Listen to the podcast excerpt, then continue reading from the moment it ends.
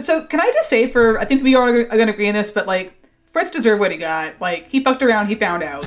Like A hundred percent. I did not cry. I like clapped when that happened. I was like, go, go monster. Right.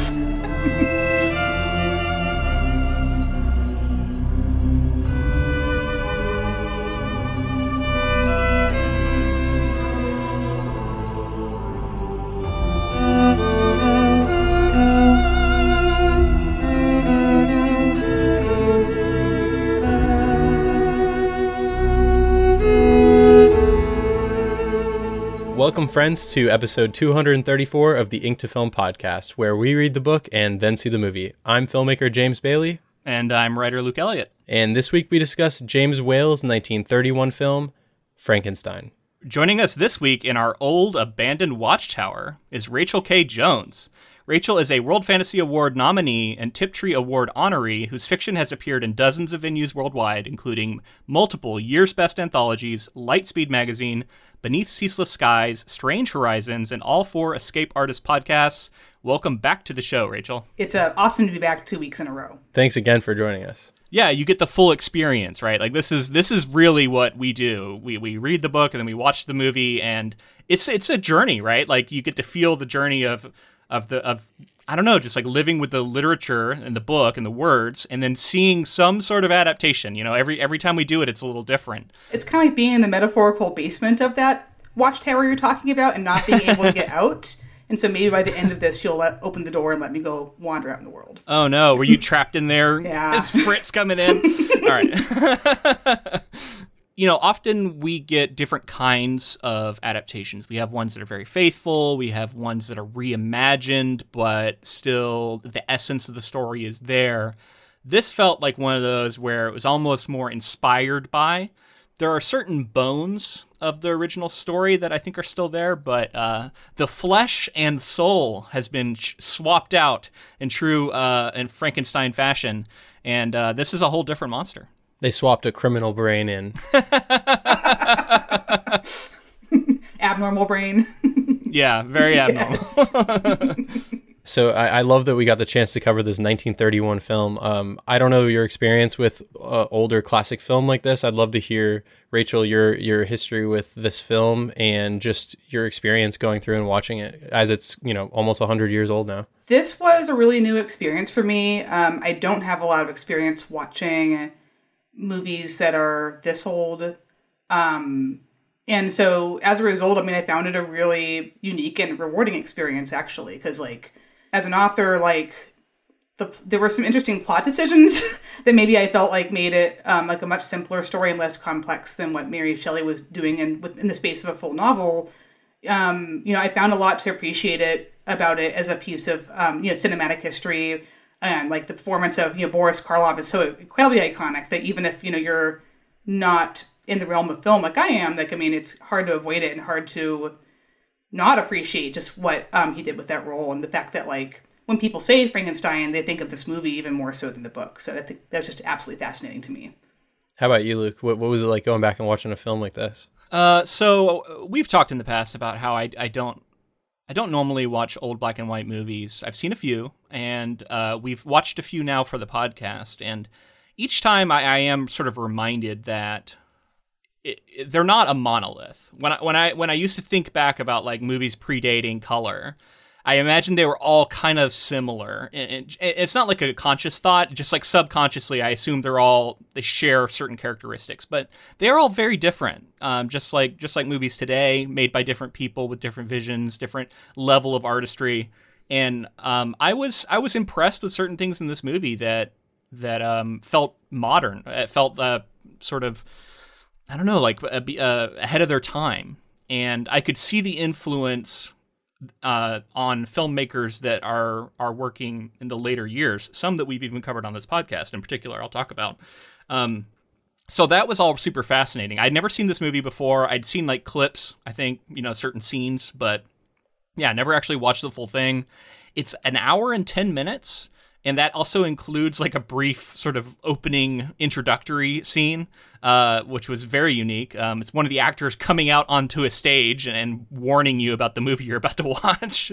um, pretty cool, actually, um, but but very strange. But then, um, yeah, it's a it's a tight hour ten, so there's not a lot of time to develop all of the story and nuance that was in the novel. So runtime alone, I think, forces this into a very different sort of movie.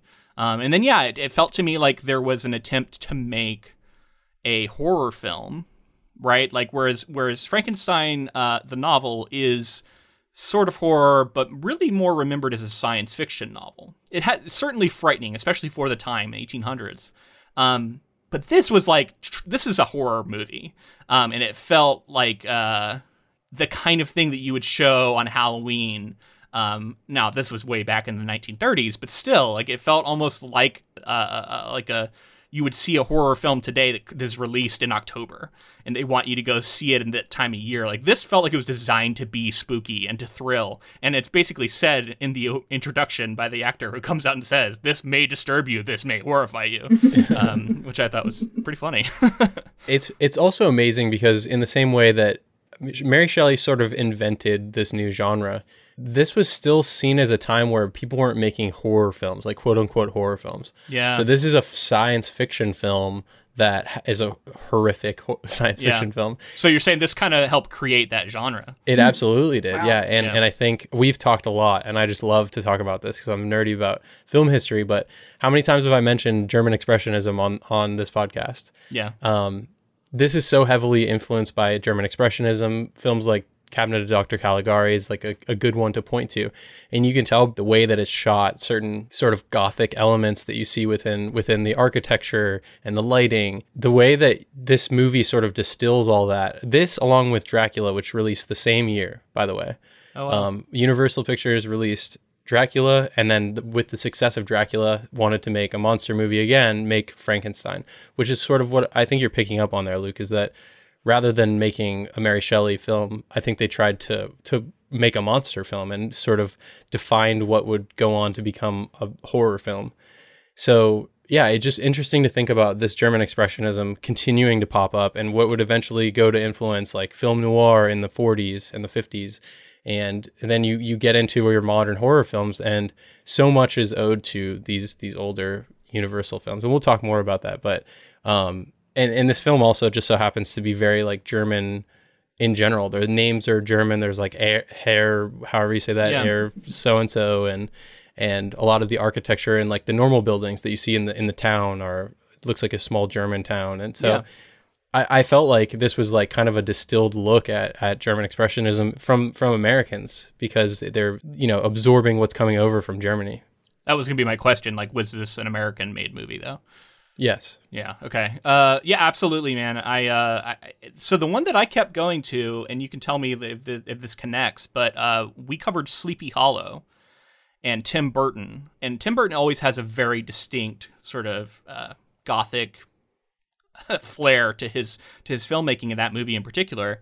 And there's even a scene in a uh, at the end of that movie, if I'm remembering correctly, in a uh, windmill that gets lit on fire. um, and I was like, is this mo- is this actually an homage to this movie because it, it so similar. Yeah, it definitely is. Yeah, and like just his way that he he like his sets are often surreal. And I felt that way in that old abandoned watchtower where like the brick was like kind of warped. It didn't really look like a real building, um, but I felt like that was a style choice. Yeah, and that those sets are incredible. Like looking at the the laboratory and how big they are, and the moving camera that was also sort of revolutionary for the time period. We'll talk about James Whale a bit and and his style, you know, taking influence from German expressionism and this moving camera. But uh, those sets are exactly what I'm talking about. This sort of, if you look at the, there's like elongated architecture that's also like not structurally sound. They're Right, like yeah. leaning a lot of times and jagged edge, edges and things like that. And that's absolutely like gothic inspired as well. I think if you asked Tim Burton, he would 100% cop to the fact that he was making homage to a film like this. I thought the sets were incredible. It's something I, I noticed that I thought really held up well, even after 100 years. Um, does anyone know, by chance, if this movie was considered scary at the time it was made? Oh yeah, Because, you know, the little content warning at the beginning, and part of me was like, is this just like hype? Or is this like really valid, like, you know, uh, they they in the way that a lot of film you'll hear about The Exorcist. They had people passing out in the oh theater and f- f- that kind of stuff, like people freaking out. This had that, you know, in the 30s. This was that for the 30s. They had the combination of Dracula and Frankenstein like back to back, and people were just like totally enthralled. And they like some, of course, had the thing where they're sort of like, "Is this real life?" I, I read stories about people like fainting and watching it and being completely horrified, and it is so funny to think about that because today it just feels quaint like Yeah. Yeah. just completely to think of it an era where like someone goes to a movie theater and is so horrified by this I mean, there's and there's a certain kind of disgusting I, concept, right? Like the body and the you see the sewn flesh and the the look on the face of the creature. Like a lot of that is still pretty compelling even today, and I, I could see that being pretty upsetting to people who haven't had the experience of seeing all the stuff we've seen Yeah, nowadays. I, I go back to that. There's a story about one of the earliest films I think ever made, where it's just like a, a train arriving at a at a station or something, yeah train in the station or something like and and so re- reportedly show show times were filled with people who would like flee the theater when it was happening because they thought it, it was like a train was going to they thought the train was going to burst through the screen. Yeah. Yeah. pretty amazing.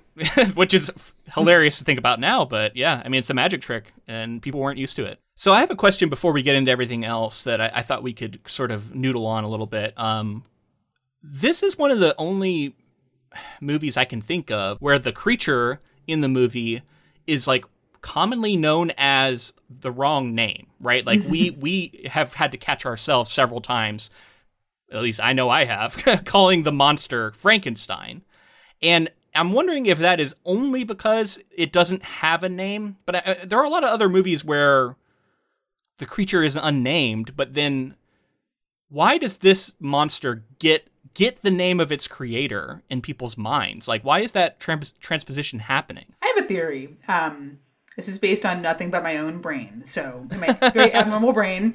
Um, but um, my my thought when I was watching the film, especially, was that um, like Boris Karloff is such a scene stealer. Like it's almost like when I watched it, it was the most significant thing about the movie was appreciating his performance and what he brought to that role.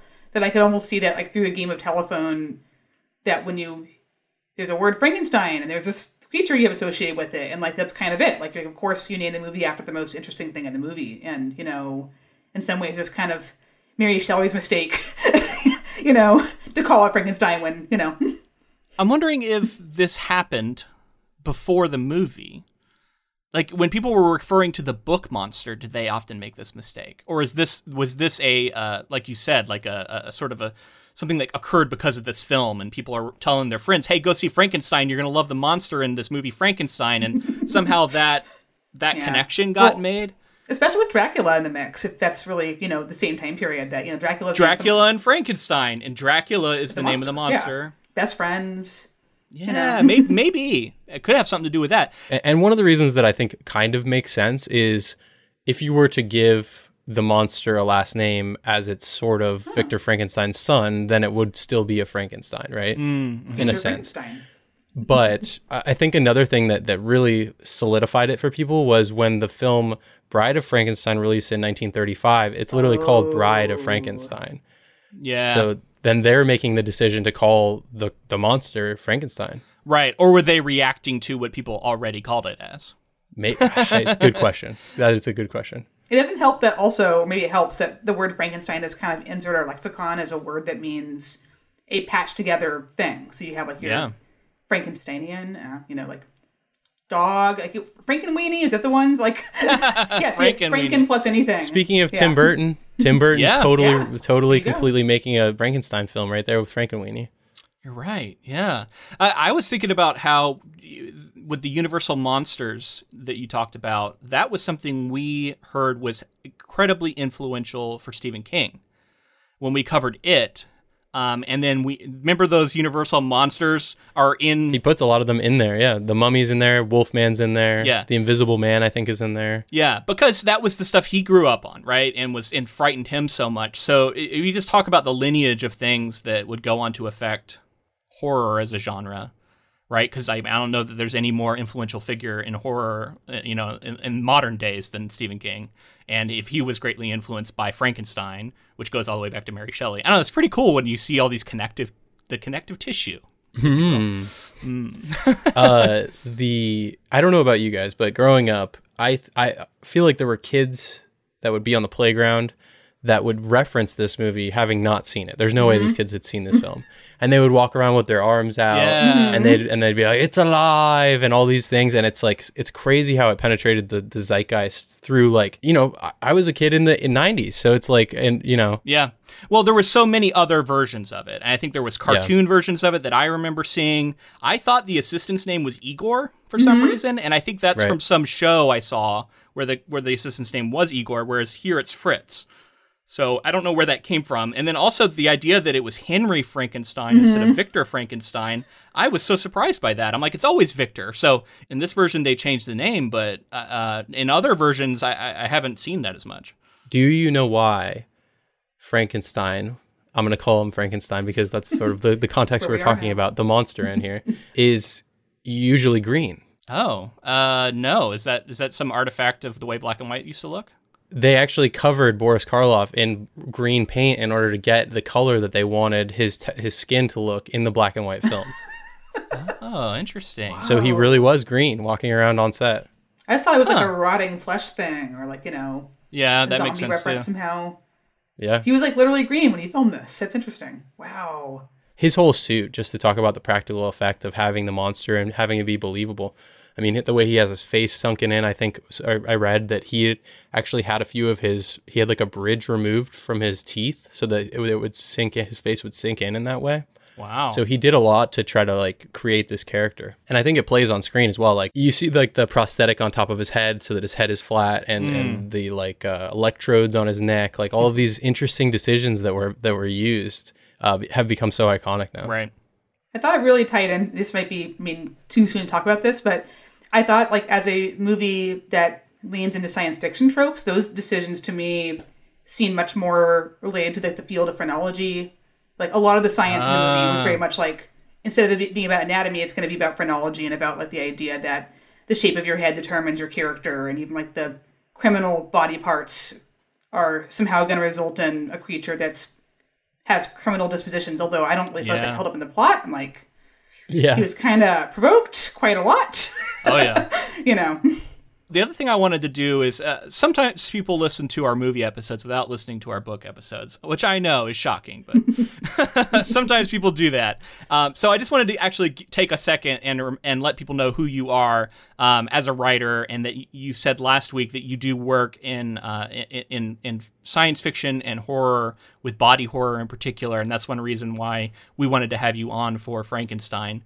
Um, so if you could talk a little bit about that and like how this movie uh, maybe made you think of your own work and and and uh, the body horror that you write. Yes, wow, big topic. Um, so this is a little bit of a recap for anyone who listened for last week, but um, for my day job, I'm also a scientist. I'm a speech language pathologist, and as part of my training, um, I did human dissections, which is kind of exciting and interesting.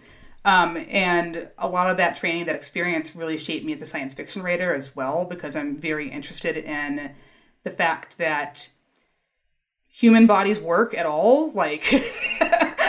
because uh, when you start studying it, it's just an unbelievable system that um, seems like that it should just fall apart any minute. Um, and um, and I find that really interesting to get into in science fiction and even like some of Mary Shelley's themes of like um, what do we owe our creations as human beings and like you know what you know are there lines you can cross in the you know the world of science that are a bridge too far and like what is a body? Like you know can you if you remix it like is it still the same person? Like you know a lot of these bits and pieces that you get um, that i think are also really present in the film as well as in the book. Um, and i think that this movie especially made me think a lot about like to me it, it seemed to be a movie much more distinctly about um, the ethics of science than even so the book was because i think the book kind of gets into some deeper philosophical stuff but the movie to me was concerned with this question of like you know Victor. Well, sorry, he's not Victor in this movie. You know, Doctor Frankenstein. I guess is he playing God? Is it like bad? Like, and then you know, what is the, the this creature and what should you do with it? And like, you know, does it have feelings and should it be destroyed? And like, you know, they're just being a, kind of like a, a sense of disquietude and discomfort and. and this thing that Victor, sorry, Dr. Frankenstein. I'm going to say that through this entire episode. I am so sorry that I'm not going to be able to get his name right. Um, well, it's hard because you're talking about you're talking about the two characters who are the same character, yet they have one's in one version it's Victor and one version it's Henry. So right, you're right. Yeah. And the interesting distinction too is like his they we, we meet his professor and he's like, yeah, he didn't finish school, he ran away, so he's not even a doctor. It's Yeah. just You're crazy. right. I was You're I was shocked He's to realize not. that. Yeah, He's like kind of a dropout. and then there is a character named Victor in this version, so that You're just right. further muddies the waters. Right. So I'm trying to get Henry, Henry, Henry. So like, I, I think it's interesting that Henry and the Henry in, in the movie version is way less ashamed of what he does too. Like, yeah, he's just kind of like, yeah, I'm obsessed. Leave me alone, so you don't throw off my groove. And then when a whole audience, including his fiance, shows up to like watch the animation of this corpse, he's like, sure, you can watch as long as you don't interrupt me. Like, yeah. versus the one in the uh, book who's kind of like definitely doesn't want to be caught with what he's doing and is very ashamed when he realizes what he's done. And It's a big secret the whole time in the book, right? And and here it was not a secret at all.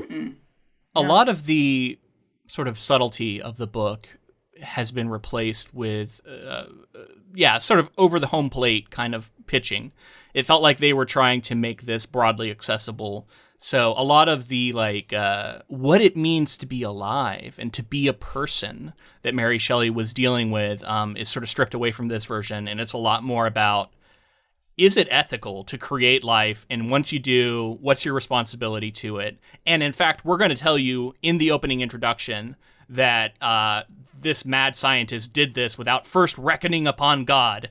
And uh, so so it's like yeah this is bad. We know it's bad. You know it's bad. Now sit back and be horrified I Experience it, yeah.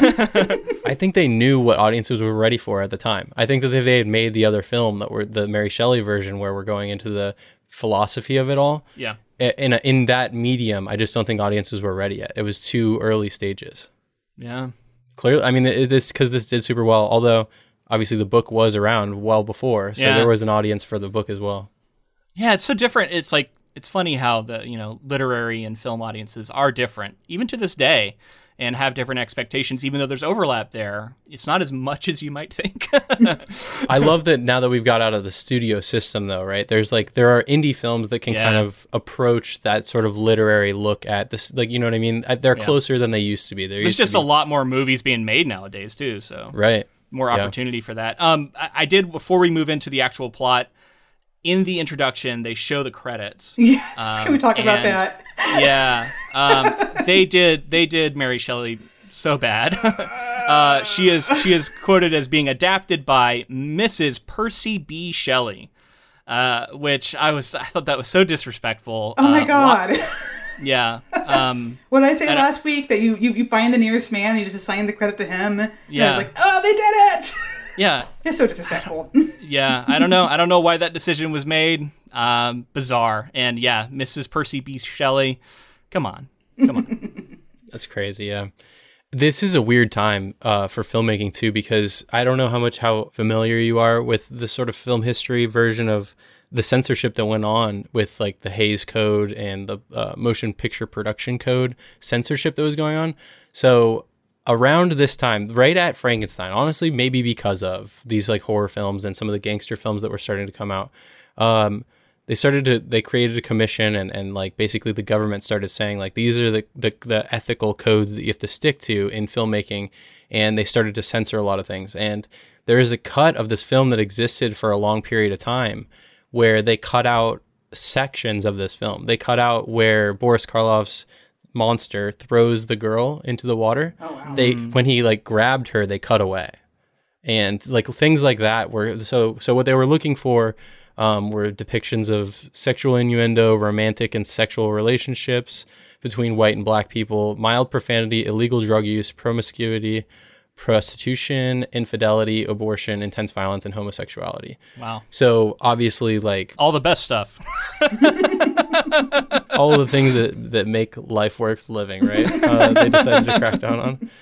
but yeah, it was pretty bad, and and people were blacklisted. People lost their jobs, and were never able to work in the industry again after that. So this is mostly it starts to crack down in like 34 or so. So this was right before that, um, which is why they released another cut to to censor some of the things that were going on. So. Just Mary Shelley being being miscredited doesn't surprise me either. Like with Yeah. all the things that were that were building up in that, and it was such a big, like I said before, the studio system was the only way that films were released. So it was all coming through a few white men's hands. You know, Yeah. The more things change, the more they stay the same, right? Like, it, it- right?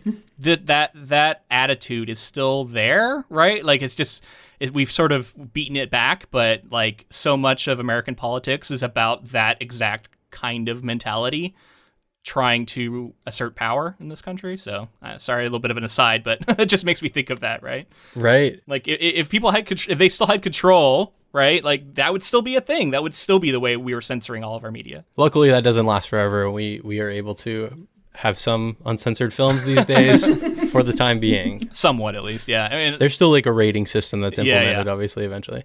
But uh, yeah, I'd love to talk a little bit about the filmmaker here. James Whale was an English film director, theater director, and actor who spent the greater part of his career in Hollywood. He is best remembered for several horror films Frankenstein, The Old Dark House, The Invisible Man, and Bride of Frankenstein, which are all considered classics. Whale also directed films in other genres, including the 1936 film version of the musical Show Boat. Um, he's known for developing a style characterized by the influence of German Expressionism and a highly mobile camera. Um, one of the most iconic shots from the film is when is the reveal of the monster. Do you guys remember how that plays out? He sort of opens the door, walks in backwards, oh yeah. and then there's like a push in as his face is revealed and like these are things that like we think of today in filmmaking like Yeah. so, like dynamic mo- motion to the camera is so inherent to making a film now but it was it was kind of novel at the time like it was it was sort of a, a thing some filmmakers would turn their nose up at so it's cool to see him developing the style alongside German expressionism and like I said this would go on to influence a lot of film noir basically takes over the next couple decades and it owes a lot to this time this style of filmmaking I definitely noticed the camera motion. Um, there were several scenes where it felt modern to me, like the you know the slowly panning in on people. The there was the scene where the camera walks through the street in that German town, and there's all these extras performing. Um, a a lot of that stuff, like I wouldn't have expected in a movie from the 30s. Like I was thinking, like this is before World War II like this is so long ago to think about these people and, and like what they were about to go through in their lives as the entire w- world was about to be you know torn apart by war in the in the coming decades and just how I don't know that was that was kind of a surreal moment for me even thinking about that um, and and it just goes to show like how long ago this truly was as far as like what we what we think of as just like common knowledge like was not established at this point There's actually something cool that I didn't realize. Whale is credited with being the first director to use a 360 degree panning shot in a feature film in this film, Frankenstein. Is that the one where wait, Wow. 360 degree panning shot? Is is that when he's looking through? No, that has to be something different. Because I, I noticed when when uh, Henry and the monster look at each other through the spinning mill. Um, but I don't Mm-hmm. That's think a great shot. I don't think it's spin. You know, they use the motion of that of that wheel going around to cut so that it's a really clean cut and it almost like hides the cut and they like turn into each other. It's such a cool Yeah. shot. so clever. I'm I'm really appreciating this conversation because these are things that I just completely missed as a non-expert in this area. I've just learned a lot from James over the years, so I notice more things now than I did originally. It's it's you know it's all intentional. That's my favorite thing to talk to people about is just like everything that you see in the frame, every decision that's made, every movement of the camera, every framing decision, things in the background. I love and I love to just like stop and analyze things in that way. Well, and, and, and the, there's a correlation to me with writing, right? Like you think about, like the average reader doesn't realize all of the nuance that's going into like just even a paragraph of prose, and how as a writer you can sit there and talk about all the decisions that are being made uh, on multiple levels um, within that prose, and like but like I mean, it, there's it's much like movies. Like the average audience member doesn't pick up on all of that, but it's maybe it's there subconsciously. I think it is. Like I know that um I always like to say with the the the medium of writing that if you're doing it correctly, it looks easy and effortless and obvious. And I think it's probably true in film too that like you, you kind of know when something's going off rails. Like if you've ever if you're an amateur, you can be watching a movie or reading a book and you're just kind of not entirely into it for some reason. And you know, you can't really figure out why. You're just like, oh, I don't know, it's fine. I just don't, I'm just not into it. And like, I, I always find that those sorts of experiences for like non-experts is like, that's the moment where like you're picking up on it, whatever it is. And sometimes like you're watching a movie where you just can't look away. Like, you know, like watching Fury Road, for example, where like, you know, if you're not an action movie person, Fury Road is just so incredibly well made as a film that like, you know, you can't, you can't look away. Yeah. Right. you know? even if even if you don't understand how a trick is working, No, you, you can, can- still be affected by it, right? Like Exactly. You're like, it's just great. I also think a lot about effort. Like, um, you know, you might blow through a paragraph in a book that Yep. took an author like a month to write. You know, like, oh God, yes. or, or like having to come back and revise it so many times. And like, same thing with with film. It's it's the amount of preparation I think is is lost a lot of times for people. That like the amount of effort that goes into some of these things, and then. w- With film, you also have the time constraint and all these people and burning money and all that kind of thing as well. So, it, it's just I say it all the time is just like the fact that any film is ever good is, is a miracle for sure. and, and with so many more people too, because with, with the novel, I can kind of control it because I'm usually the only finger in that pot. But yeah, yeah. Well, your your imagination is your only limit, right? Like it- with film, they're like you'll have like a location manager come up and be like, "No, we can't do that." Sorry. yeah. ouch. Yeah, I mean, and, the the amount of limitations there used to be, you know, you know, compared to today, where you can do almost anything. Like, yeah, that Right. was well, and, and like you, we saw. I don't know if you know how much you noticed these like Tesla coil sort Yeah. of electrical things. I read a lot about these, and there's a uh, a man named Ken Strickfaden who created all the electrical gadgets and effects for the movie, and also doubled for Boris Karloff during the sequences that showed the volt sparks playing all over his body. Um, this person created uh, all of this, and I guess they reused these electrical gadgets in The Bride of Frankenstein and a lot of other films. And then when Mel Brooks found out that the lab equipment was still working, he used it in the comedy Young Frankenstein in 1974. And he gave Strickfaden on screen credit that he didn't receive from this film or any of the other films. And I, I also read that like Kiss was using the band rock band Kiss was using these some of this the actual screen used uh, gadgets on their tour in 1976. Oh my God. how did they get a hold of those? But apparently, I I know, right? Isn't that crazy? But apparently, they were deemed um, too dangerous and unpredictable. So they ended up. So it's like that's crazy to think. In the 70s, they were like, "This is too dangerous and unpredictable," and these actors were like all around them in the 30s. Yep. And just thinking about like you know safety guidelines and things like that that we've learned about on past projects, like you know, it's crazy to think that while you're giving a performance, you might need to be thinking about like crazy Am I gonna arcing electrical die? volts and Yeah. stuff. Yeah. Primitive electricity like shooting through the air and wow. Yeah. Another really notable thing about James Whale that, that I loved was uh, he lived as an openly gay man throughout his career in Wow. the British theater and in Hollywood, which was unheard of at the time period. Normally, a lot of you know discrimination against people who would who would come out in this way. Ha- had like a successful career, and unfortunately, there's a film called The Road Back in 1937 that he was creating, and apparently there was some pushback from the studio and some other like forces that were that eventually were found to be like Nazi affiliated because this is like 1937. So he effectively was forced out of the industry because there were so many setbacks and this money this movie cost so much money and pressures from different organizations. Uh, again pre World War II when things are going crazy. And this like that would kind of be his last film. And then he would uh, he would I think he had one more with The Man in the Iron Mask in 1939 and then he retired from film in 41 cuz he basically was like kind of blacklisted and just wasn't allowed to work any any longer um, so just crazy to think like someone who created Frankenstein and, and like really made film noir and and German expressionism more accessible and seen by a lot of people eventually would go on to be blacklisted and then I also did read unfortunately he committed suicide later in life around 67 which is just tragic. Is that at 1967 or when he was He he was 67 in 1957. 57. Okay. So now you're, I, it's irresistible for me not to like rethink this movie, like as terms of its subject, as like you know through that mm. lens of like a queer filmmaker and you know people Right. literally carrying torches to go and burn you down, and like just this experience of like you know just being this you know pure creation that you know isn't doing anything to hurt anyone and just being tortured from the moment that you you exist, you know, to the moment you die. So you know, I think you're picking up on something a lot of film critics have seen over the years that like absolutely is, is in in the you know it's baked into the film. Yeah, the if we're ready to talk about it, one of the things I was struck by was the empathy shown to the monster. I wasn't really expecting that in this version. Like it's definitely in Mary Shelley's work. I like I think it's one of the key fixtures of that novel, but I thought this was going to be, hey, here's a monster. Isn't it scary? But I empathize with the monster a ton in this movie.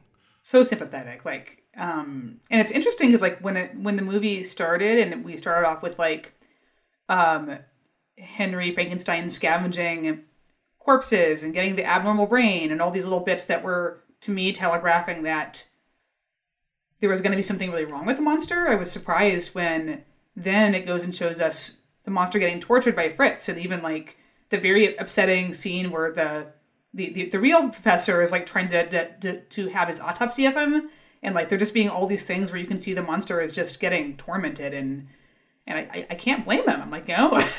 yeah. it's like I don't feel like that he did anything really on purpose and he was just kind of scared all the time and I couldn't really wrap my head around as far as the story was concerned why they started tormenting the, the monster so quickly. I don't. It's so random. The same reason that the same reason that Victor Frankenstein in the novel was immediately horrified and f- and fled. I, I, think it's just yeah. they they immediately see this thing as other and not an inhuman and, and an animal, as as the other professor says. Uh, are we ready? Maybe we should start with some summary. Yeah, let's get into it. Okay. So Frankenstein begins with Edward Van Sloan stepping from behind a curtain to break the fourth wall and deliver a brief caution to the audience. Then, in a village of the Bavarian Alps, Henry Frankenstein and his assistant Fritz piece together a human body. Some of the parts are from freshly buried bodies, and some are from the bodies of recently hanged criminals. In a laboratory he's built inside a watchtower, Henry desires to create a human, giving this body life through electrical devices. He still needs a brain for his creation. At a nearby school, Henry's former teacher, Dr. Waldman, shows his class the brain of an average human being and the corrupted brain of a criminal for comparison. Henry sends Fritz to steal the healthy brain from Waldman's class. Fritz accidentally damages it and so brings Henry the corrupt brain.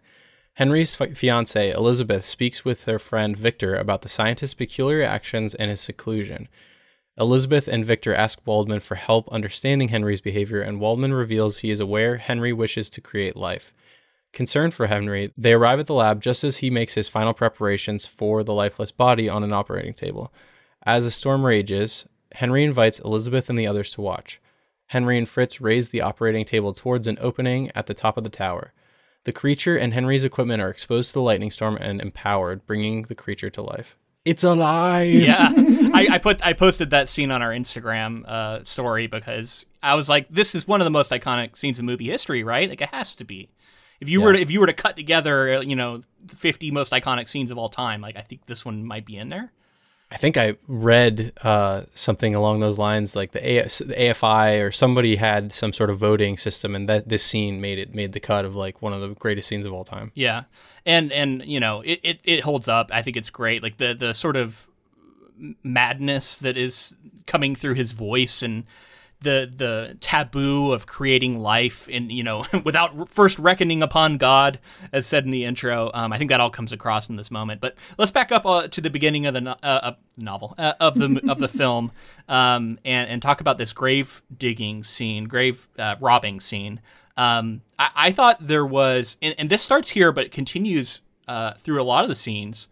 Some really interesting decisions being made with skeletons and skulls and shadows um, where you see, uh, and like I think it was like a statue in the graveyard that was a skeleton, um, and it was like like looming over the the burial. And then later in the college, it's like on this little wire, and it's like bouncing at one point, so you see the the, uh, the shadow of the skeleton almost like dancing on the wall, and it was lit yeah. kind of low, so the shadow was cast like into the classroom. German expressionism, that's it, dude. Yeah, that was it. Low angle, high contrast and uh, like shadows climbing up the walls like that being larger than the characters themselves. Yeah, totally. Yeah, and and in particular the skulls, right? Because then later we get the conversation with the professor, and he's just got these skulls lined up on a shelf, mm-hmm. and there's like all this stuff all around him, and yeah, I thought like there was a, a you know the the diagrams even of anatomy behind him were were kind of. Uh, I don't know, gross. it was like there was a lot of muscle tissue, and I think they know that people are a little bit put off by anatomy, and so they wanted that to be in the frame for all these scenes. Yeah, well, I, I, just to talk about it because you mentioned when he bumps into the the one in the school, yeah, the when he's stealing the brain.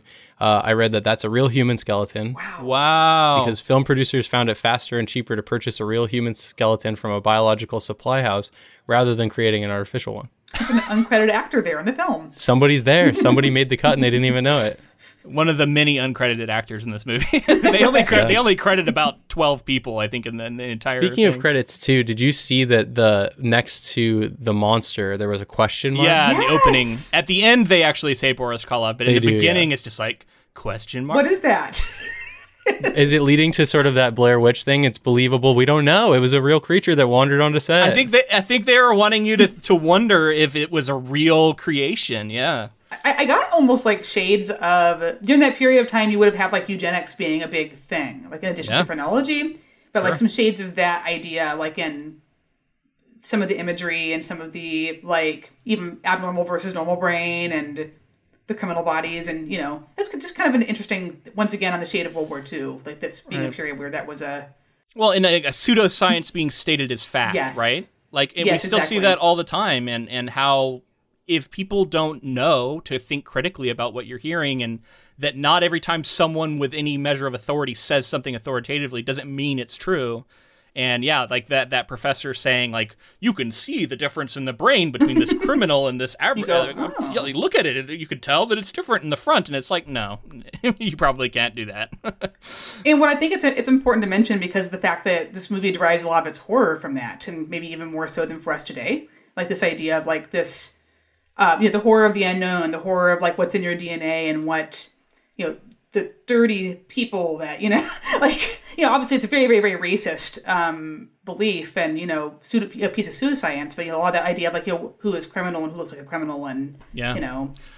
It's it's hard because like i'm of two minds when i'm watching stuff from this period where it's like yeah it doesn't it doesn't hold up to today's sort of st- viewpoints right? Like in, in in a lot of this stuff is very anti sort of disability. Um you look at you look at uh the the the assistant who is sort of hunchbacked and how we've seen a character like that time and time again be treated as other lesser than um, and and we're seeing it here. Um, and in fact that fritz character is just kind of despicable um, yeah. and well, the the, the yeah. decision to include the character is interesting too because one of the core elements of, of victor i feel like from the novel is sort of isolation yeah. And then and then you add in a character who's sort of his assistant and then he's just a mad scientist now. Yeah. Kind of. Yeah, th- this version, I, am and and that's like one of the only reasons I was kind of okay with them giving him a different name because this version uh, of, of I guess Doctor Frankenstein, uh, how do, I don't know how to refer to him. Um, it, it feels like a different character in many ways. Like we still have the Elizabeth connection, but like yeah, this this version is all mad scientist and with very little of the internal turmoil that we see in the novel over what have I done and, and reckoning with all that. And in fact, he he feels worse for Fritz, I think, than any other character we see. Is he he's like, oh Fritz, you know, he's like kind of overcome with guilt over what happens to Fritz, and that's that's the only real guilt we see out of him, right? Not what have I done and and, and what have, what kind of life have I have I mm-hmm. given this yeah. monster? He, he has like a like the fever for a minute, where like when he kind of goes into his little sickness for a bit, and they take him out of the um the windmill. But like, yeah, he never really gets his comeuppance, and he kind of ends up being the hero at the end, which surprised me. I was like, kind of, yeah. That took a felt very like uh, that's of the time, right? Like you, that's they true. needed the main character to win and have a happy ending. Like, unfortunately, well, as, as much as it doesn't really play well. Well, I thought his best friend was going to win. I thought that like at the beginning when Elizabeth and Victor, the best friend, they kind of have like a little like spark there where he's like, mm-hmm. "Oh man, you're marrying him, but I have feelings for you too." And I was like, "Oh, he's going to be the hero." And my theory was that they gave him the name Victor because it he's going to be the victor, like he's going to be, mm, he's going to win. And so it's like, okay, great. The the evil mad scientist is going to die, and he's going to come in and get the girl. And That's not what happened. Yeah, and and I thought they were also kind of going that way because at one point, and I thought I don't know if I'm reading too much into it, but Henry turns to Victor and says, "Take care of Elizabeth." You know, mm-hmm. what, you know what I mean, or something like that. Like, you know I was I like, I was like, oh, oh, what is he, what is he saying? Oh, so this opening, uh, this opening part, I, I think the other thing we got to talk about is this this sequence of imbuing life, galvanizing this corpse uh, into life, and uh, I was taken with that moment where they raise the the table up through the opening in the ceiling to to be in the storm. Like I wasn't expecting that. I thought the lightning was going to strike and we were going to see a bunch of lightning on the the machines. I didn't expect the raising at all. Um, it's kind of cool. It definitely looks amazing. I did feel like the the focus on the science is sort of shifted completely to the power of the heavens that even Henry here doesn't really understand. Um, and he's just sort of like using God's power to imbue life into this thing. Um, he's identified this, you know, special ray of light. He says, but other than that, it, it, it felt like I don't know, like less scientific somehow than the novel that was written 100 years before. yeah. There's the shot too where the monster walks out and they like reveal the sunlight. He like reaches out towards it and like the way he reacts there like feels kind of holy, like kind of reaching for something that I, I, I don't know. I, I maybe I was reading into that a little no, bit. yeah, I can see what you're saying. Yeah. That was such a beautiful scene. I really, really, really enjoyed it as a piece of filmmaking. And I think that was the moment the monster's creation and at that moment to me really sold me on what what there is to appreciate in actually seeing this movie and not just like learning third hand, third hand what the iconic moments are. Mm-hmm. You know what that kind of also illustrates to me, just as like kind of a storytelling aside, um, the the role of the audience is distinct from all the other characters in this movie because I think it's just the audience and perhaps the filmmaker who seem to be in on the the story that's playing out with the monster and how it's being abused and how it's being mistreated and misunderstood. None of the other characters seem to get this at all. Um, but we as the audience do, and the filmmaker's putting it there, but none of the other characters we see are doing it. And, and I was thinking about how, like in writing, that can also be the case, right? Where the goal of the story can be to evoke that emotion in the reader, but you might not see that reflected in any of the characters that are that are in the story itself but it might just be your role as the reader coming to it.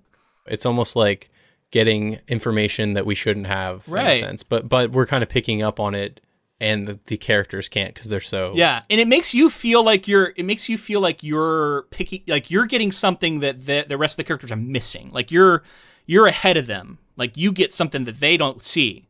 Um and it's just cool because you know that that that isn't an accident that's been put there by the creator of the film um, because he wants you to feel that way. Yeah, so you're right. I mean, I, I hadn't thought about it as like a point of view change that, like, you know, there's actually some scenes here that only the monster's experiencing. And, like, in some ways, that is very true to the spirit of the novel, where you've got these nested stories where each person is kind of giving a firsthand account of how they saw things. Yeah. Um, which would have been, you know, so it, it's kind of a really cool adaptation decision there to like see how can you get across those different points of view of these different stakeholders. And even though, you know, because the novel is also framed as kind of Victor's story, but yeah. the monster's the one that we all kind of love when we read it. and and that's the you sign know? to me that this filmmaker did read the novel, right? Because the yeah. idea of the empathy for the monster, I think, comes from Mary Shelley's work. And like just what, what the actor brings to it's incredible. Yeah, we should definitely talk about Boris Karloff. He wasn't the first choice. He was kind of uh, unknown at the time. James Whale saw him in a, in like the Universal Commissary, so they're eating together on this in the same area, and he like goes up to him and slips him a note and asks him to be a part of this. And Boris Karloff, I guess, jokingly in hindsight, says like, "Will, will you be in my movie?" I think it was more like, uh, "Will you play this like grotesque monster?" And then and then Boris Karloff took it to be like, "I thought I was looking pretty good that day. I was wearing a suit and everything." And you look like a monster.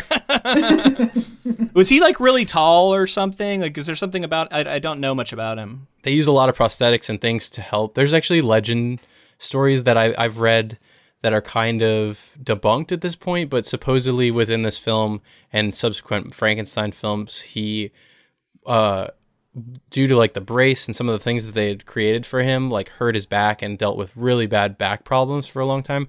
But some somebody was debunking it, quote unquote, and saying that it was it had he had injuries before and they were exacerbated. And I was like, well, either way, he got hurt from the film. Yeah, if you're So- exacerbating previous injuries, that's still bad.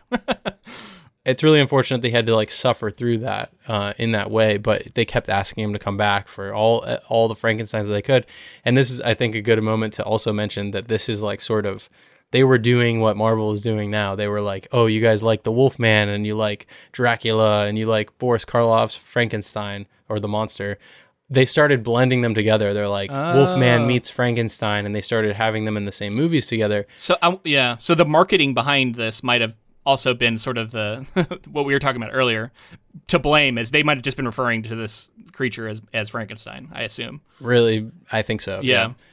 Uh, but, but so Boris Karloff uh, took four hours each day for Jack P. Pierce to apply this cumbersome costume, which weighed 46 pounds, and he had to wear it in the uncomfortable heat of the summer. Each of his shoes weighed 13 pounds. What? well, that's why he walked so slow. no joke. They really like uh, piled on a lot of stuff, and I and I read that the monster when he carries Doctor Frankenstein up the mountainside and to the mill at the insistence of James Whale, Boris Karloff actually carried Colin Clive in these shots up a mountain, basically. Wow. Uh, several times over several days. He was 44 at the time, and he had like a back brace on, 13 pound bo- boots, and he was badly Forty injured. pound, due to forty this. pound costume, and then he's carrying a full grown man. Yes. Yeah, that sounds tough.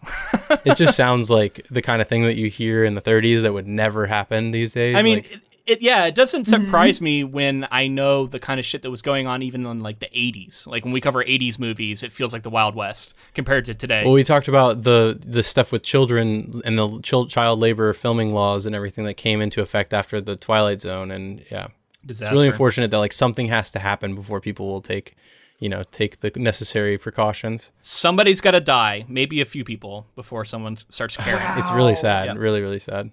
Uh, Jack P. Pierce, I mentioned, is the makeup designer, and uh, apparently Universal has the licensing for the makeup of the monster through like 2027 or something like that. Wow. So it could be entering like this film and some of the licensing things with this could be entering the public domain. Okay. But you know they keep pushing that back. They keep changing laws so that that isn't the case. But yeah, we have Jack P. Pierce to to thank for the flat head, the electrodes or bolts that are there, the the eyelid uh, sort of being pulled down some, Mm. and then the suit being really boxy. Those are all his decisions. an in- iconic in look. creating an iconic yeah character. Yeah. Wow. Wow. All right, just to continue down the behind the scenes rabbit hole. Yeah. Bela Lugosi was the actor who played Dracula previous to this film coming out, and was the first choice, I believe, to play the monster in this film, but famously turned it down. Um, and I think when he left, the director, the original director, also left, and so the script was given to James Whale, who refused to do it because he thought it was a joke. Um, it had been erroneously reported that Lugosi refused to conceal his handsome face with heavy makeup. However, miscellaneous photos give evidence of his history of wearing heavy makeup for different parts prior to this movie. Yeah, I mean, he looks pretty pretty gross as Dracula, right? Like in that original Uh, film. I think he's. I think he's like sort of like, Like it, it was the sexy beginning of that sex like- symbol sort of like okay, m- maybe I'm maybe I'm thinking of a different Yes. version of the movie. yeah. Are you thinking of Gary Oldman's like Bram Stoker? no, Stoker? but isn't version? even that like referring to an older one with the where you see the shadow and the long nails and Nosferatu? Nosferatu. Nosferatu? that's Yeah. what I'm okay. thinking of. But Right. okay, but that's not Bela Lugosi. No. Okay. So we're overdue for a hot Frankenstein, is what you're saying. Like, well, there has been a hot Frankenstein. Like, Oh, I'm sure. you know. All right, more on Lugosi after Dracula. Some people regard his decision to turn down Frankenstein as one of the worst decisions of his career, but in actuality, he was offered not the same role that Karloff would go on to play, but that previous version that I, I don't know that I've mentioned too much, but basically, uh, Robert Florey had recharacterized the monster as a simple killing machine without a touch of human interest or pathos, uh, unlike in the original Shelley novel. So this reportedly caused Lugosi to complain, "I was a star in my country, and I will not be a scarecrow over here." he turned down a like a different version of the script. Different version, and I think you know we're better off for the fact that it traveled through a couple of hands because I think James Whale was the right one to direct it. I think he understood the character in a way that it sounds like that original script didn't. Right, more like what I was kind of expecting from this movie. Honestly, it sounds like Just a straight up scary monster with not the layer of empathy there, you know? yeah. So, continuing the plot, Frankenstein's monster, despite its grotesque form, seems to be an innocent, childlike creation. Henry welcomes it into his laboratory and asks it to sit, which it does.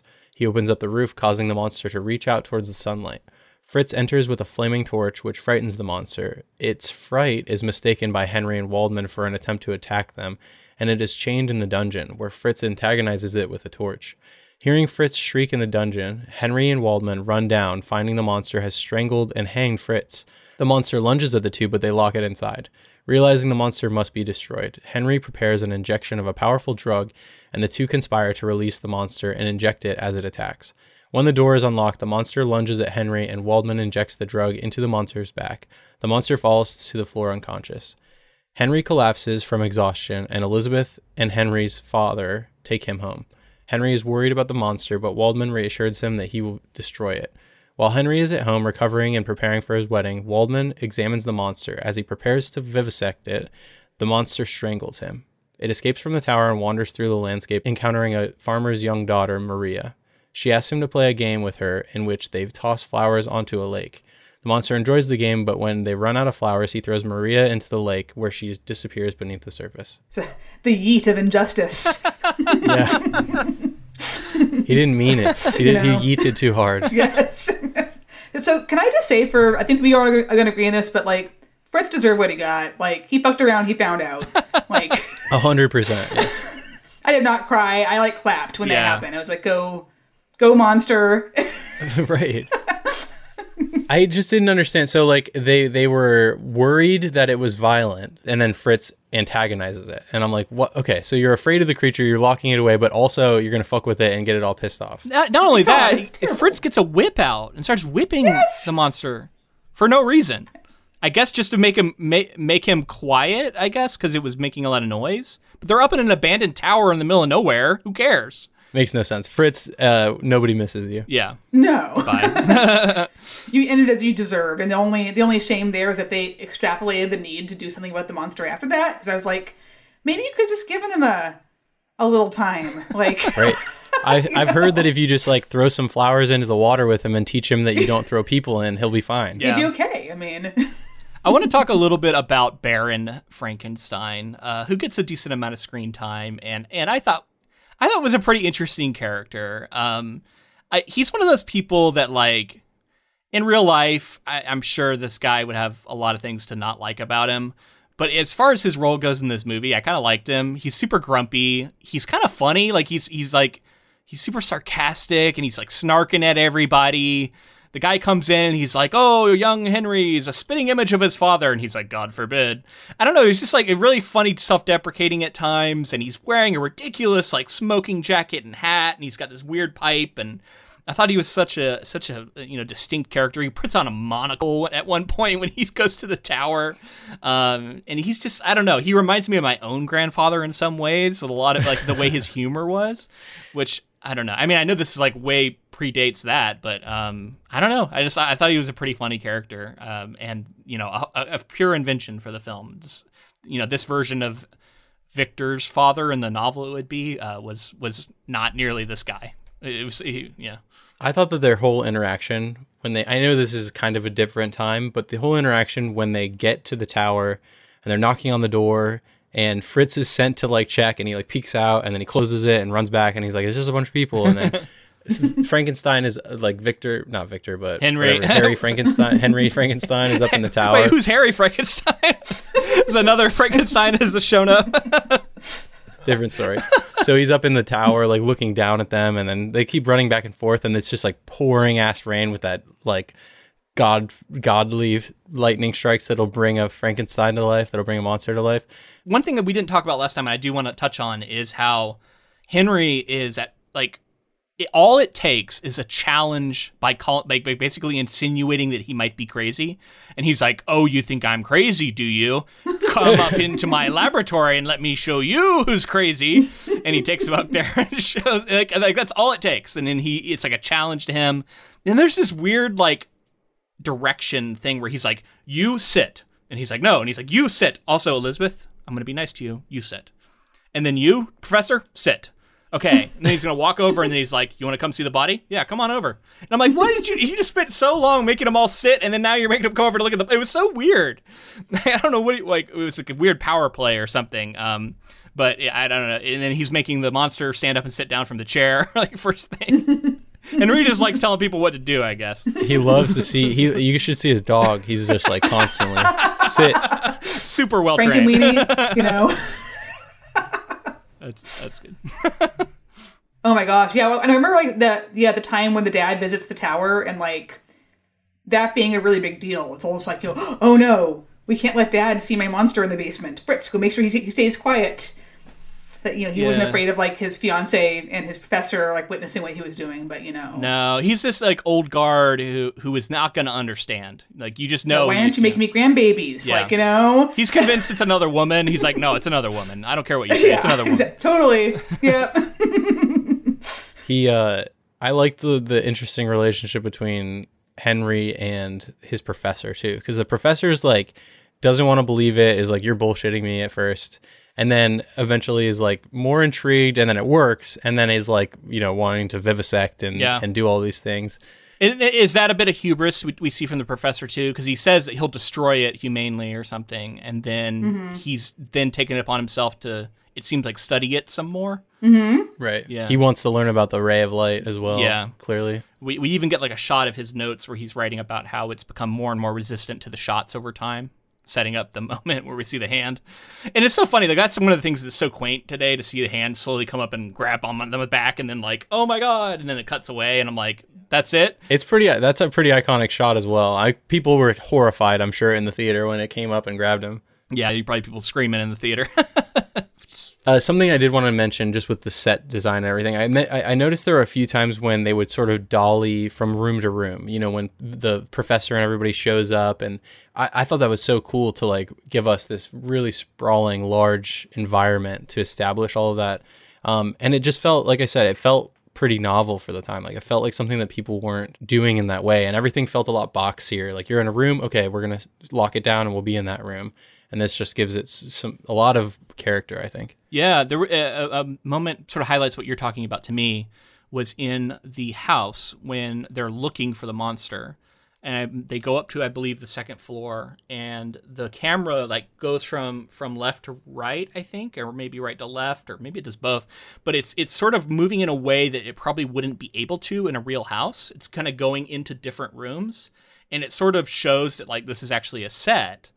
But in a way that makes it also like the camera is kind of magical right like the camera's able to do something that like it shouldn't be able to do and we still see that every now and then in movies today right like it's a choice to to have a camera move for through a wall or something that it shouldn't be able to move through I especially like that moment you're talking about where it sort of dollies over and then we see into the room. We don't go into the room, but we see like through a hallway into another room where they're like searching for Yeah.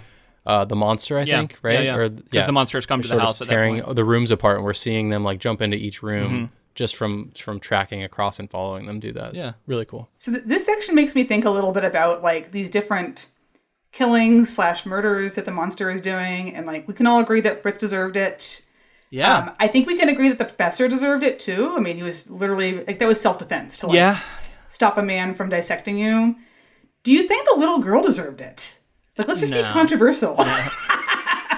i don't think the girl deserved it but it was an accident that's the only one i think he killed accidentally the other two he killed Yeah. on purpose and that's what's so, tragic like, do you think it was his criminal nature right there to throw little girls into the water when you're playing a costume game, or do you think it was just over exuberant eating, just um getting into the spirit of throwing Yeah. things? accident an accidental yeet I think it was just childlike joy and like misunderstanding. Yeah. That really was a sweet scene. I, I'm glad this monster got one person to like be nice to him, unlike the one in the book who never had anyone. and we saw the smile right we saw the we saw an actual smile from the monster as he's happy about this flower and she could see him. She wasn't blind. Like she could literally see him, and she Yeah. wasn't concerned. She comes up and yeah, approaches him and talks to him and is friendly with him. And I think you know there's commentary being made there as well, right? Yeah. Like what society does to us over time and how it imposes its own viewpoint on on people. And when we're young and innocent, we don't have that. We haven't you know we haven't unfortunately absorbed any of Haven't that, haven't haven't learned. which will eventually be unfortunate. Not unfortunately, you know. I knew what you meant.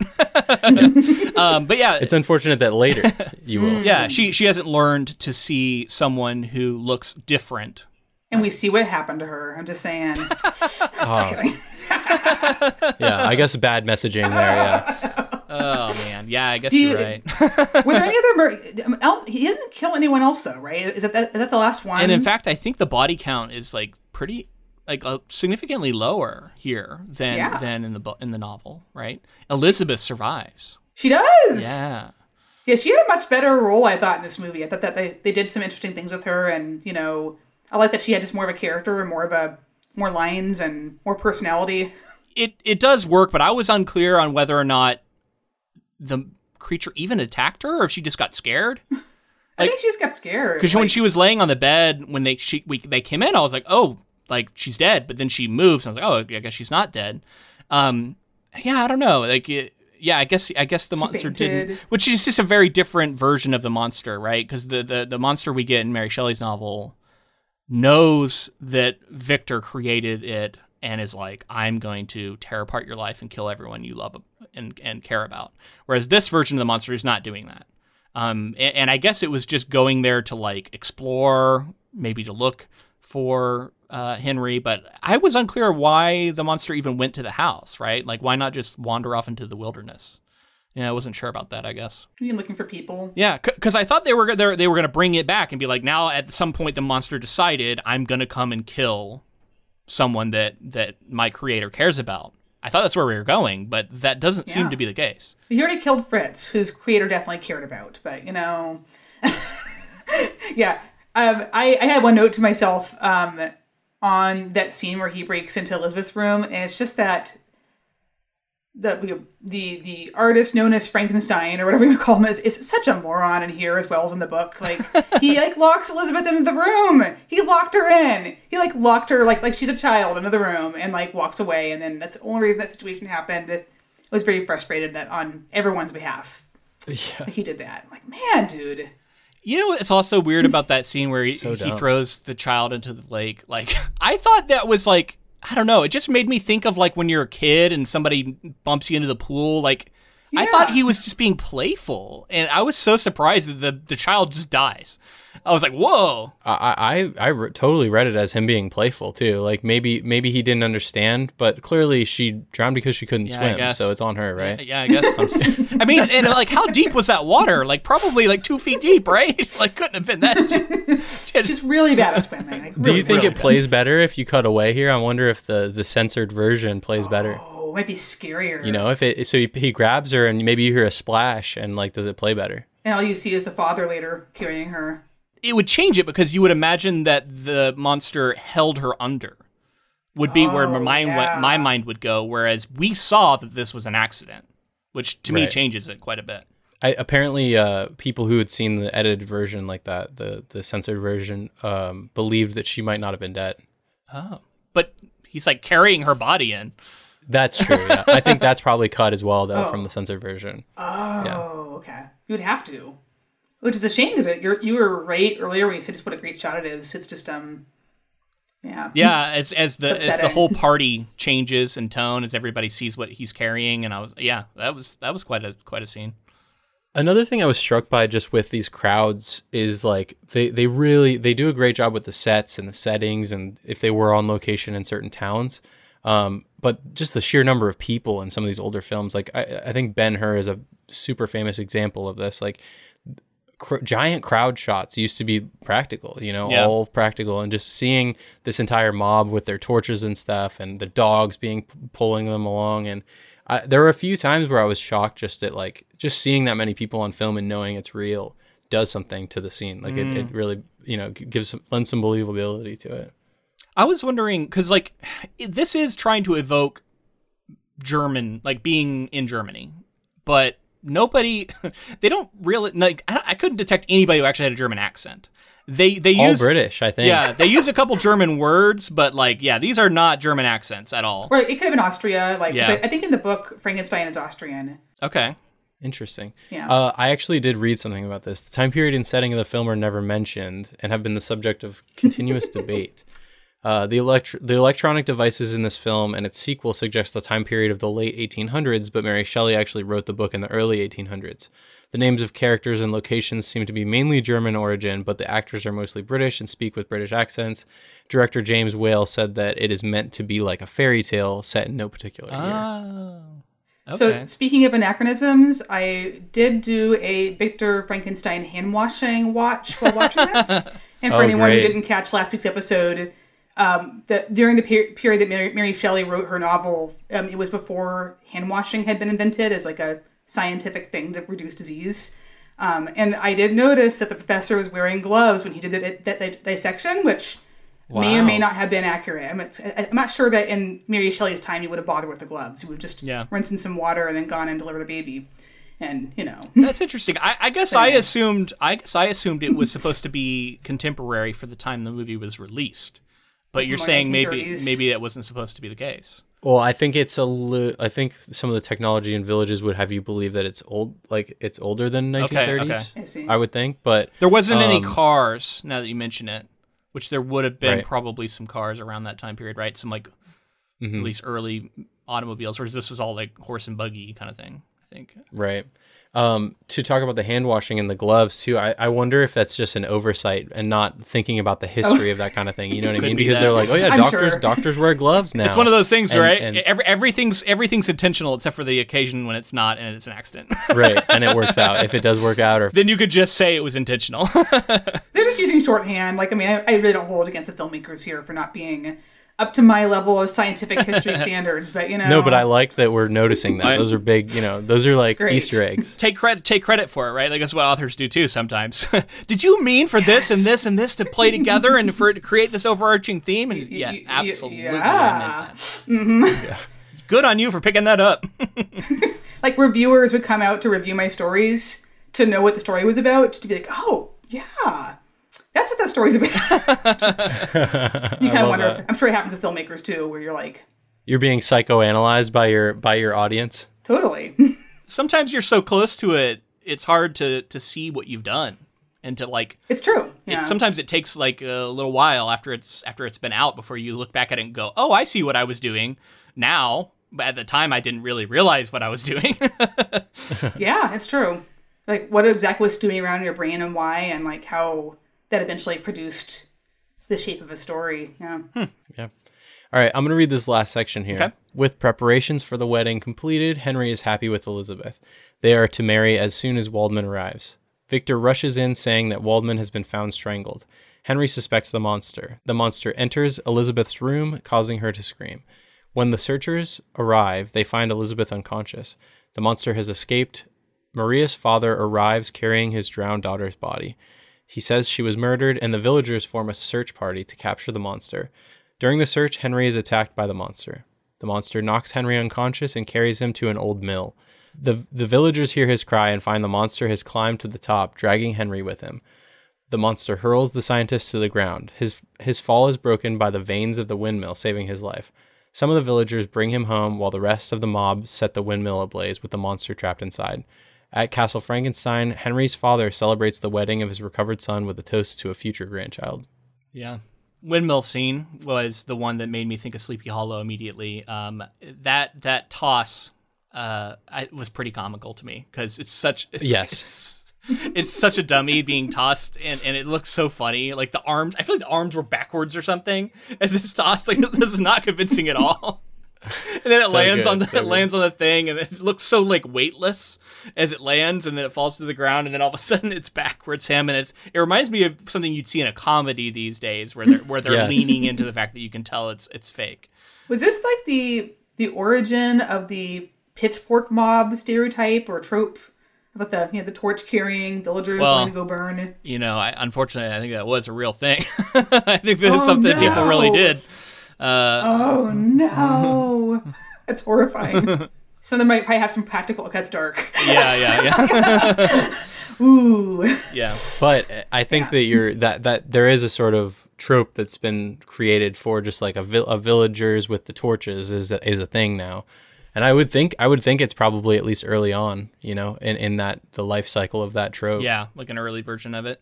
And then, you know, as much as I'm giving them crap for the the um the way the body looked, there was a shot when they pull back from the flaming uh, windmill, and I'm pretty sure it was all miniature. Um, and it was on fire, and then you there was actually little miniatures of all the people in the crowd that had little torches they were holding that were on fire, and I thought that was actually really cool because I, I was looking at it and it held long enough for me to notice that none of them were moving. But if you're not like staring at it, you wouldn't notice that, and you would kind of just think that this was like a w- really pulled back shot of this incredible s- scene. Um, so at times it looked really good. There are other moments where they would go into this like mountain set, and the same thing with the grave set, where you could see the like rippling of whatever like texture of the backdrop there was, and I was like, "Oh, this is really taking me out of it." Where you could tell it was not, it was not sky you were seeing. Some of the time, the thing that doesn't work with me, and something I think people realize more and more as time went on. I'm sure they realized it in this time, and it just was like you know they were constrained by their by their studio space. But if you don't, it- those backdrops are great, and yes, when you move them further back, you have to make them bigger.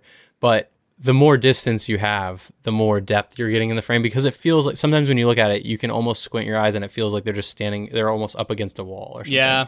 And whenever it feels like that and you don't have that depth in the frame, it just loses some of that cinematic quality of what you're looking for. Yeah.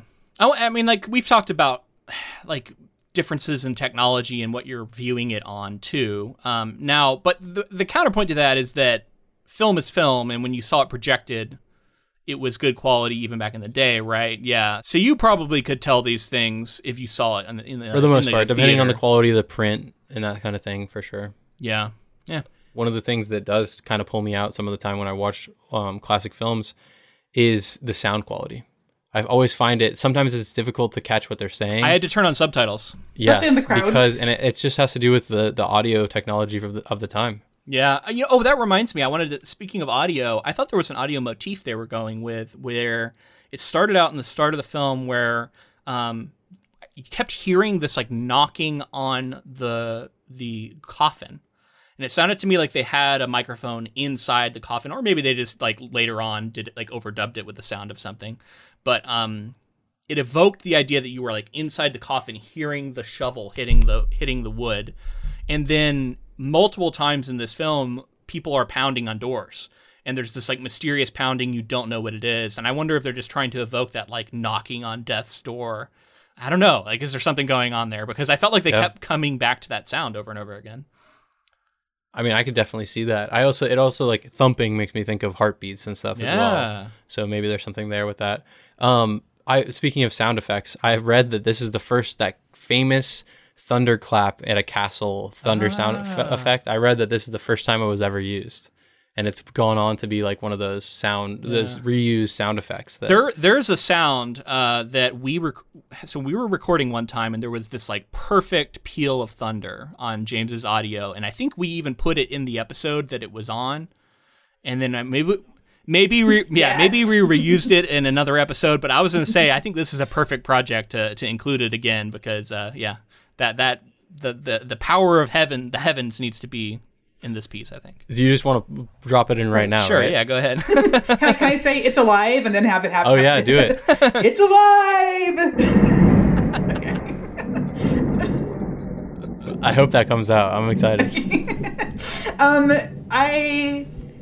It's interesting. Like I find this movie really, really, really effective horror in how it frames what happens to the monster for the most part. Like in, in some ways, I find it really impro- appropriate to see the monster as the protagonist, um, because when he's first created, you know, um, what's his name, non Igor, Fritz. Fritz tortures him with the torch, and like you can see that like he develops this fear of fire, and at the very end, then we see him die by fire. yeah, Um, and just the whole way the movie is framed is very um, tragic, and in some ways, like you just see this monster live this life of unspeakable cruelty that um, from everyone that he meets, except for the girl that he eats into the water, and then meet this end where everyone confronts him with the thing that he's most afraid of in the entire world, and that be kind of how he goes out. Um, You just set off a connection in my head. Oh, go for it. um, uh, so in Game of Thrones, uh, which we have covered the first book on the, on this podcast, um, So a Song of Ice and Fire. yeah, Song of Ice and Fire, the Hound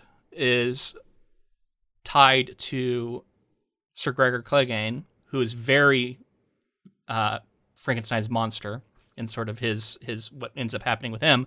But the Hound is terrified of fire, which he is then confronted with.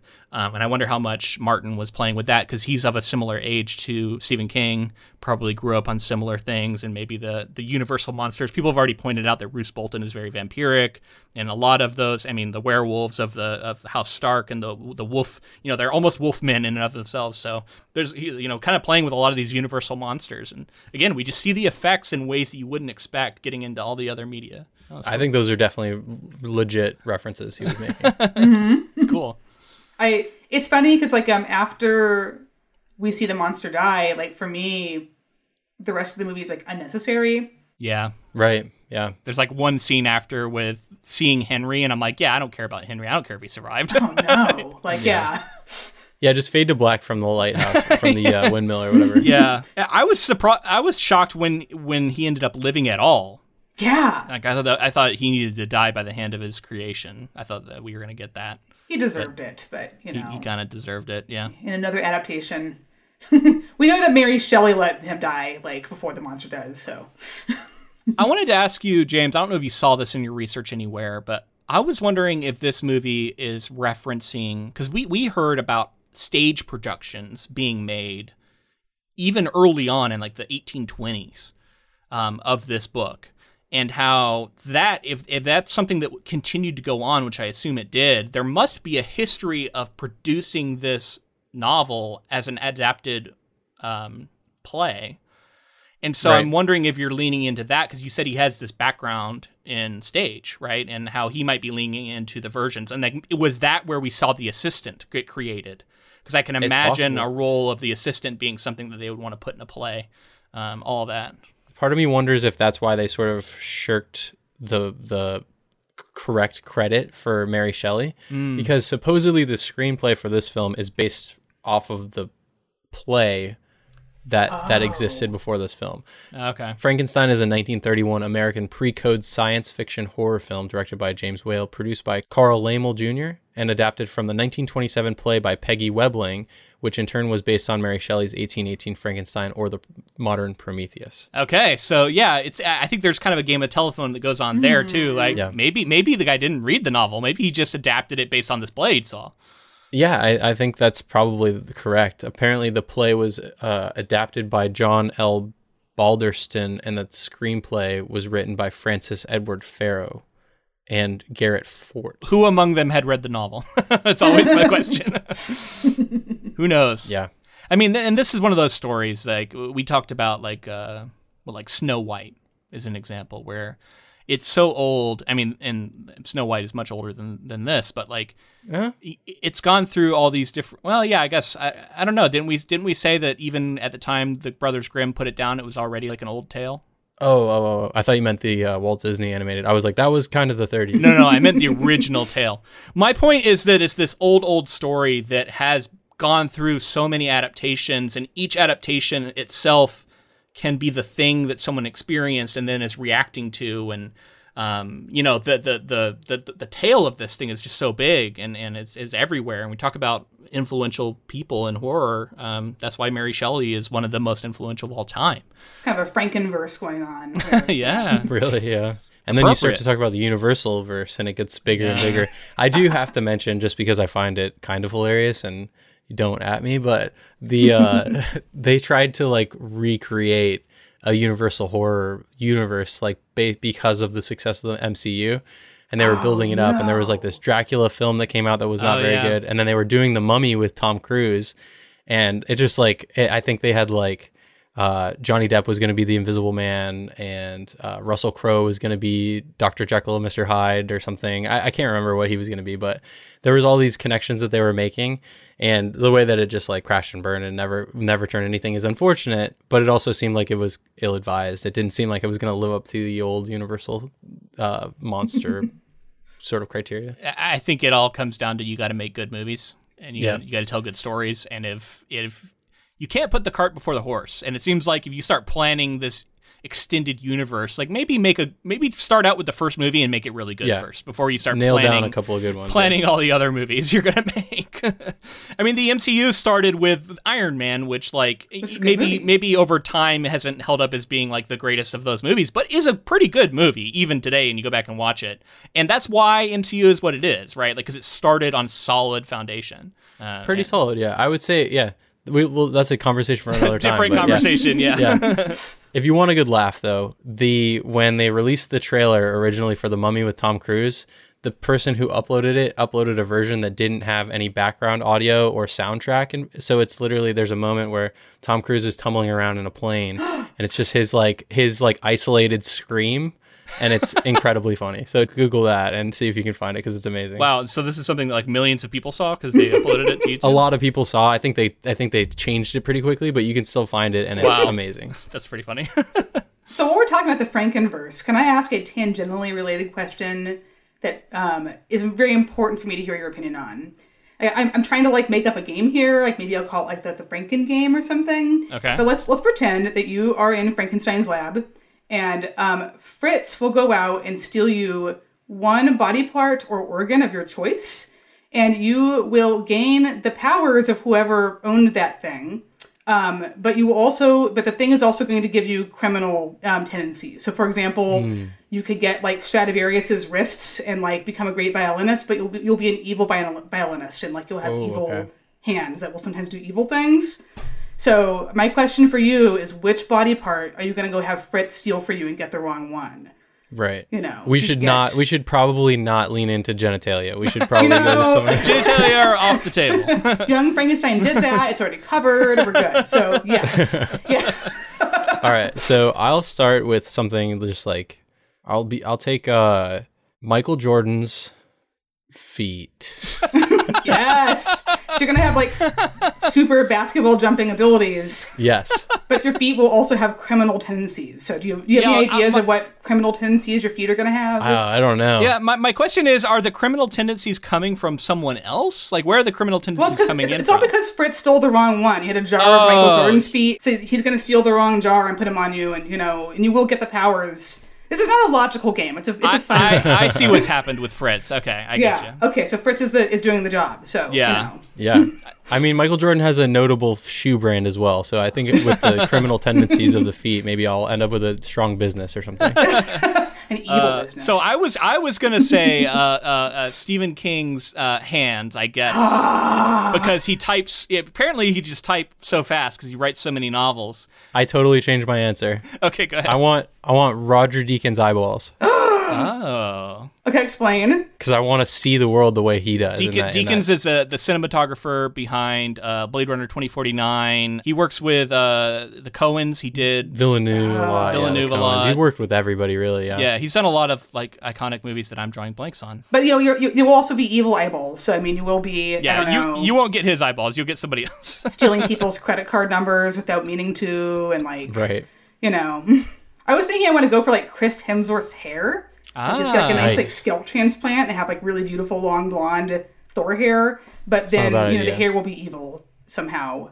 Right. yeah. Probably like I think if you have his hair though, his muscles just start to develop on your body, so you become insanely it's terrifying. it's horrible.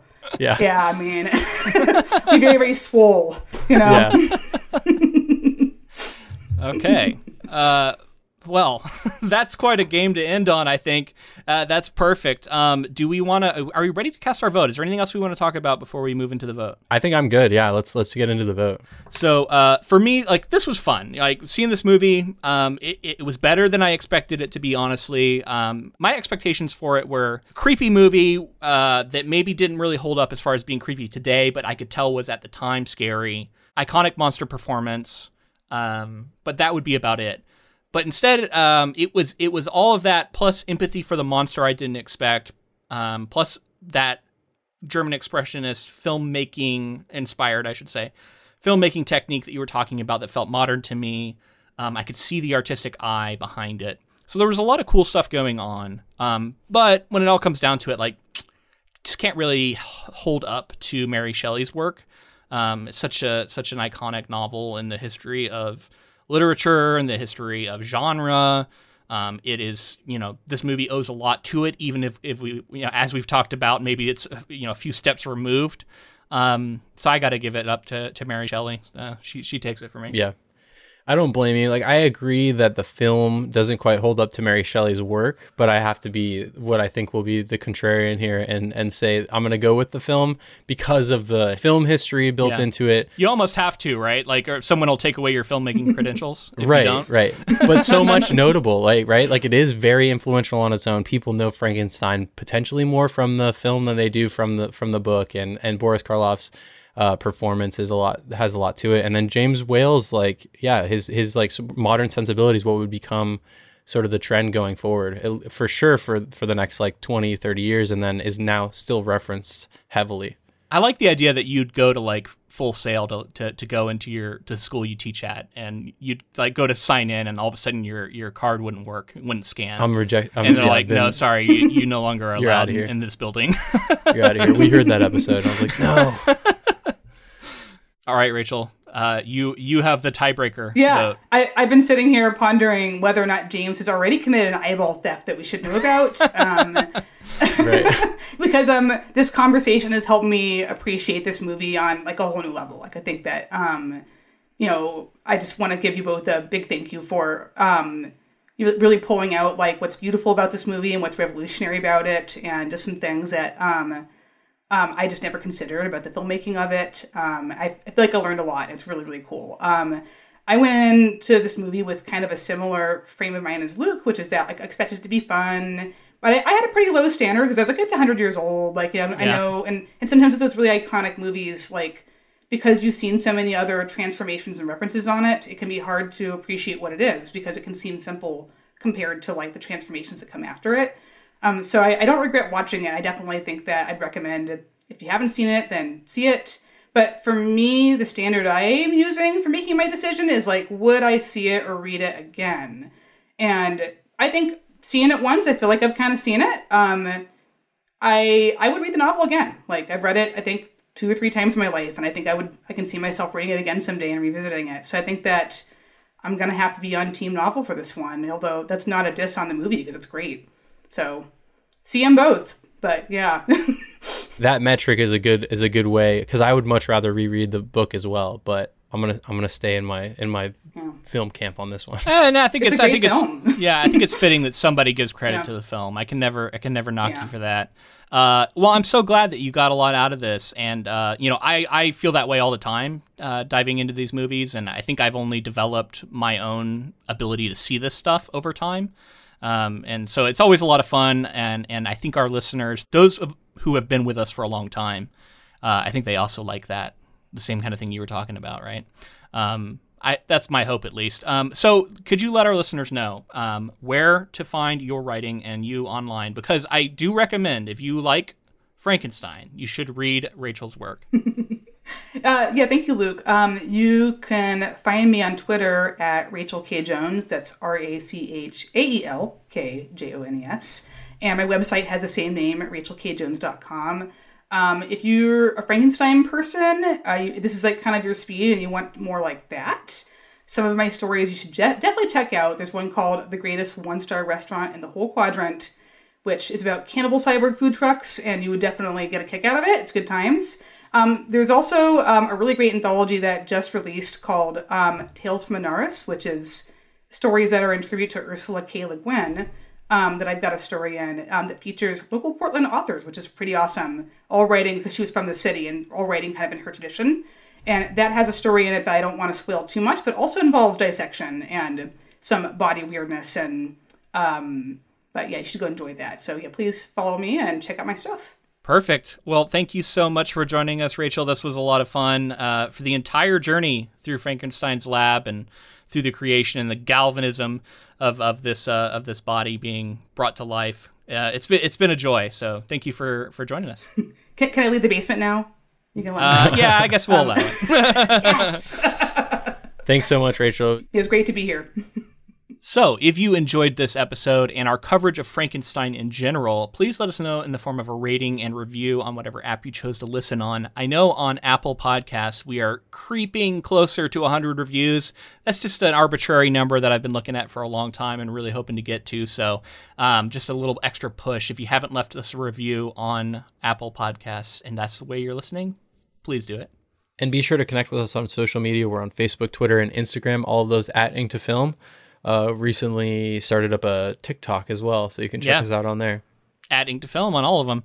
If you would like to support this podcast even further, if you really appreciate what we do and you would like to get some extra content or maybe some merch, uh, we do have a Patreon. It's patreon.com slash inktofilm. And on there you can get all of our bonus episodes, which we release monthly. And we do other adaptations. So like say you listen to this version of a, uh, this Frankenstein film and you wondered, what would they think about another version of Frankenstein? Maybe the one with Robert De Niro, which is, I, I reportedly closer to the novel. Um, that's the kind of stuff we cover over on Patreon. So check it out. Um, for as little as two bucks a month, you can get access to tons of bonus content. And thank you to Mark Vandermeulen for the use of our intro and outro music. All right, that's going to be a wrap on Frankenstein. Uh, we are excited to announce that we will be covering The Black Phone uh, which is a Joe Hill short story, has been recently been made into a brand new movie. So we're going to be going from the 30s uh, to a modern film. Um, the only reason that wouldn't be what we covered next week is if for some reason we can't watch it in the theaters, like they take it out of the theaters. Assuming that hasn't happened and we're able to watch it, we will be covering it. So look for that next week, and we will be covering the son of Stephen King. If you didn't know, Joe Hill. Yeah, I'm really looking forward to it. That I've heard good things about the Scott Derrickson film too. Cool. All right, that's going to be it. So until next time, keep adapting.